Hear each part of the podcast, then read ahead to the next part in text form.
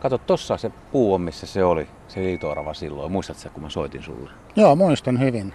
Heinäkuun 13. päivä ja pieni liitoorava ilmeisesti tippunut pesästä ja oli vähän huoli, että mitä tapahtuu. Kyllä, kyllä, muistan hyvin tapauksen.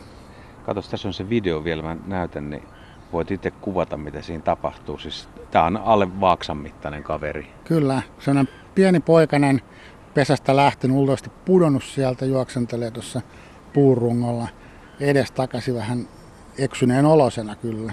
Isot silmät, iso pää, harmaa ruskea, selkeä mustaa vähän hännän kärjessä. Ja jotenkin Orvo Olonen vähän, vähän siis pelotti se tilanne, että jos tota, joku varis tulee, niin se olisi varmaan kopannut tuonne.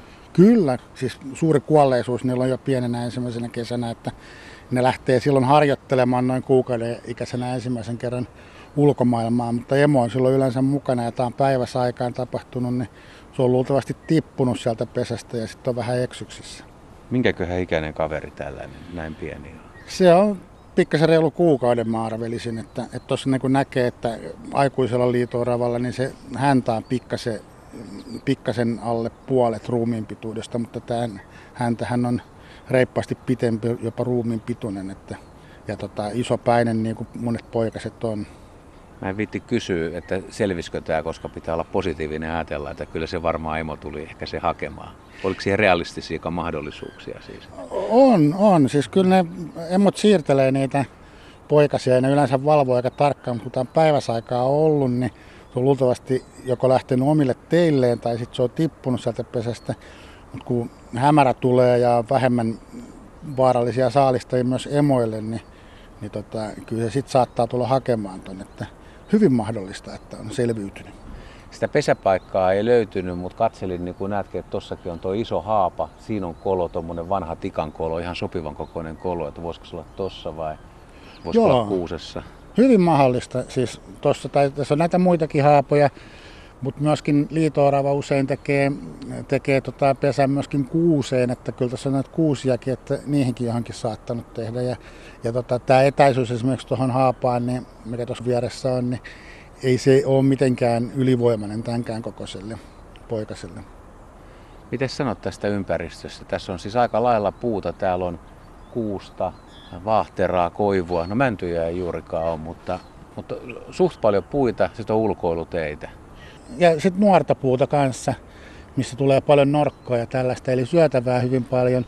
Tämä on oikeastaan hyvin loistava, loistava paikka liitooravalle. Liitoorava on monesti pidetty sellaisena erämaiden lajina, mitä se varmaan on nykyäänkin, mutta nykyään talousmetsät rupeaa olemaan semmoista yksipuolista puustoa, niin tämmöiset kaupunkipuistot, mitkä on reheviä, niin ne on oikeastaan oivallisia, oivallisia liitoorava asuinpaikkoja. Pohjois-Tapiolassa siis ollaan. Ja täältä on ollut aikaisemminkin havaintoja täältä lähialueelta. Olisi kiva tietää tietysti, että kuinka paljon, että onko tämä niin kuin joku yksittäinen pariskunta tai pesä, mikä tässä on ollut, vai onko tässä lähellä sitten useampia? Niiden liitoravien määrä kaupungeissa on kaupunkialueella lisääntynyt huomattavasti. Myöskin Helsingin puolella, puolella tota, on Malminkartanon Pakila-alueella on liitoravia, niitä on laskettu useita kymmeniä reviirejä, että nämä tämmöiset isot väylät, niin kuin siis moottoriteiden väylät, Lahden väylät ja tällaiset, niin ne on niin kuin oikeastaan leviämisesteitä tai hidasteita. Mutta siis kyllä se on niin kuin selkeästi lisääntynyt kaupunkialueelle, että kyllä nämä eläimet pikkuhiljaa, kun ne huomaa, että parhaat paikat oikeastaan löytyy kaupungeista, niin sitten siirtyy enemmän ja enemmän niihin suuntiin. Liitoravahan on monen nisäkäsharrastajan yksi toiveen lajeista. Pitäisikö me olla täällä liikkeellä tosiaan iltahämärissä? No se olisi kaikkein paras aika, että jos haluaa nähdä liitorava ja tietää tai hyvin vahvasti epäilee jonkun paikan kolokseen tai missä se viettää päiväsajan, niin tota, menee sinne tarkkailemaan, kun aurinko rupeaa laskemaan, niin voi nähdä liidon ja useitakin liitoja. Talviaikaan on vähän huonompi, koska silloin ne siir- liikkuu huomattavasti vähemmän kuin kesäaikaan. Että, et kyllä silloinkin on mahdollista se kesäaikaan tai syksy kevätaikaan on huomattavasti paremmat mahdollisuudet. Kaikkein parhaat tilaisuudet on tota, keväällä kiima-aikaan, niin tota, silloin ne urokset esimerkiksi näyttää näyttäviä liitoja naaraille ja yrittää kosiskella naaraita sen niiden näyttävien liitojen ansiosta, että silloin voi nähdä oikein hienojakin liitoja. Eli ensi keväänä pitäisi olla sitten tarkkana täällä näin. Kyllä, no. kyllä. Ja varmaan useitakin, useitakin yksilöitä alueelle, että naarailla on jonkinlainen reviiri huomattavasti pienempi kuin uroksella ja urokset liikkuu tosi isoilla alueilla, että niitä, niitä voi olla, että se on yhtenä yönä jossain ja sitten seuraavana yönä toisessa paikkaa, että naaraillakin on useita koloja, missä ne viettää aikaa. Mutta pesä on kyllä yhdessä paikkaa, mutta jos sitä häiriköidään, niin se kyllä siirtää ne poikaset sitten parempaan paikkaan. Nyt on tällainen aika harmaa, mutta kohtalaisen lämmin aamu. Tässä meidän jalkoja ollaan valtavasti keltaisia vaahteranlehti ja rodo on tässä vihreänä vieressä. Ja mitäs nyt esimerkiksi tämmöisenä yönä, niin jos ne käy aterioimassa, niin mitä, mitä ruokaa liitorava täältä löytää? No ne syö silmuja, ää, siemeniä, noita norkkoja ja muita vastaavia. Eli tota, hyvin laajalla skaalalla kuitenkin sillä lailla, että just tällaisesta paikkaa niin löytyy paljon syötävää. Myöskin marjoja syövät, että mitä on vielä jäljellä. Mutta talvi, sit kun talvi tulee, niin ne rupeaa enemmän olemaan hiljaisella, että liikkuu paljon vähemmän ja syö vähemmän ja odottelee kevättä. Tuossa oli muuten marjakuusessa aika paljon punaisia marjoja. Maistuskohan, niin maistuskohan ne liito-oravalle, vaikka nyt, kasvi on vähän myrkyllinen. Nyt en uskalla sanoa, että miten käy, miten käy nisäkkäälle niitä syödessä. Että tosiaankin myrkyllinen, että, mutta monet marjat, mitkä on ihmisille myrkyllisiä, ne ei välttämättä ole muille lajeille sitten myrkyllisiä. No mitkä täällä on uhkia sitten, kun yöllä liikutaan, niin mä sanoin tuossa jo päivällä poikasille varis ja ehkä kanahaukkakin. Toisaalta kanahaukka liikkuu hyvin aikaisin hämärässä ja illallakin lähes pimeässä. Ja mitä liitooravat varoo? No siis pöllöt, monet pöllölajit saalistaa niitä ja on havaintoja myöskin, että ne saattaa saalistaa niitä siis ihan liidosta, mutta usein rungoilta ja, ja jos liitoravalla menee pieleen liito, eli tavallaan arvioi väärin sen etäisyyden, niin se joutuu maahan ja silloin ne on aika turvattomia, että et tosiaankin varislinnut syö mielellään niitä. Ja sitten nisäkäspuolelta niin näätä esimerkiksi on sellainen. Että... Ja näätäkin on tullut kaupunkeihin. Kyllä. Niitä on nykyään aika lailla havaintoja. Kyllä, kyllä. Ja se myöskin sit syö niitä. Syö niitä. Ja sen takia ne on usein tuollaisissa tikan koloissa, missä naetaan voi olla, että pikkasen vaikea päästä sinne sisään ryöstämään sitä, mutta kun ne lähtee liikkeelle, niin se on väijymässä siinä rungon takana sitä. Niin onko nähdään sitten semmoinen taktiikka, että se tietää, että tuolla on liito-orava, se haistaako se ja se jää odottamaan? Joo, kyllä, kyllä se voi hyvinkin jäädä vai vahtimaan sitä paikkaa. Ja sitten vaan nopeudesta kiinni, että ehtiikö liito-orava lähteä liitoon, koska sitten ei ole nähdällä enää mahiksi. Että tavallaan se on niin kuin so, sopeutuma siihen petojen välttämiseen se liito-ominaisuus näillä.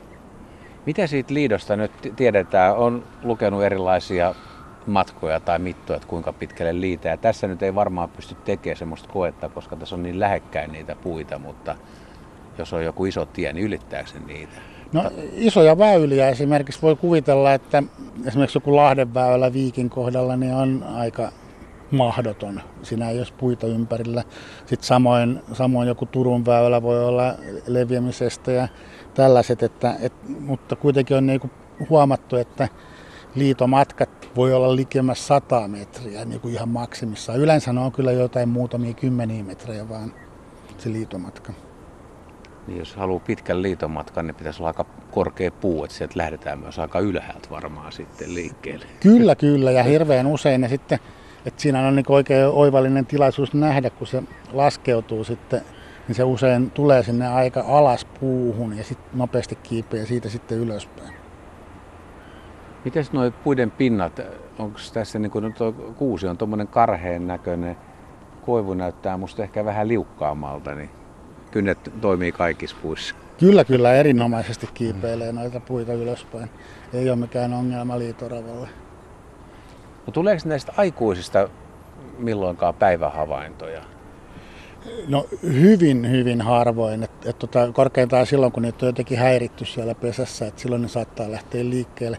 Ja semmoinen, en tiedä kannattaisiko tätä ihan radiossa sanoa, mutta semmoinen on havaittu, että, että tota, jos käy, näkee kolopuun ja käy koputtamassa siihen runkoon sieltä alhaalta, niin liitoara saattaa tulla kurkkaamaan sieltä kolosta. Arva kuinka montaa koloa tai puuta mä oon koputtanut ja yksikään ei ole tullut kurkkaamaan. no, joo. Siinä saa tehdä aika lailla. Voidaan mennä, jos aamun mittaan vähän niitäkin kopistella ja kierretään. Pystytkö sä mitenkään näkemään kolosta, että se olisi ollut mahdollisesti asuttu? Että voisiko siinä olla jotain raapaumia tai jälkiä tai ulostetta jossain oksilta tai mitään tällaista?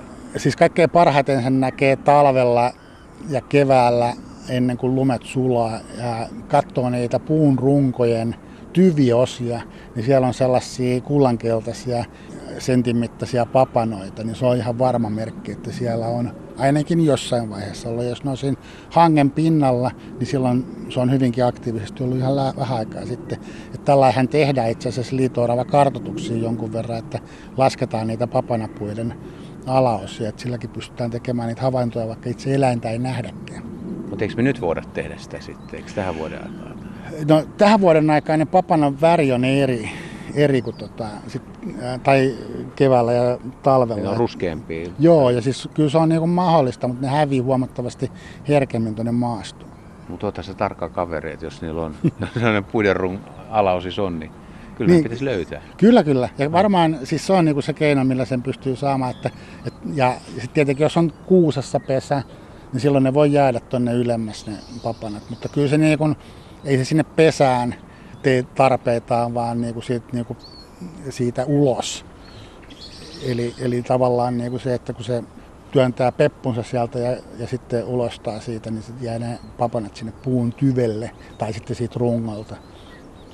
Et se, se on niin kuin oikeastaan loistava merkki siitä, että jossain on, on tota liitoravaa.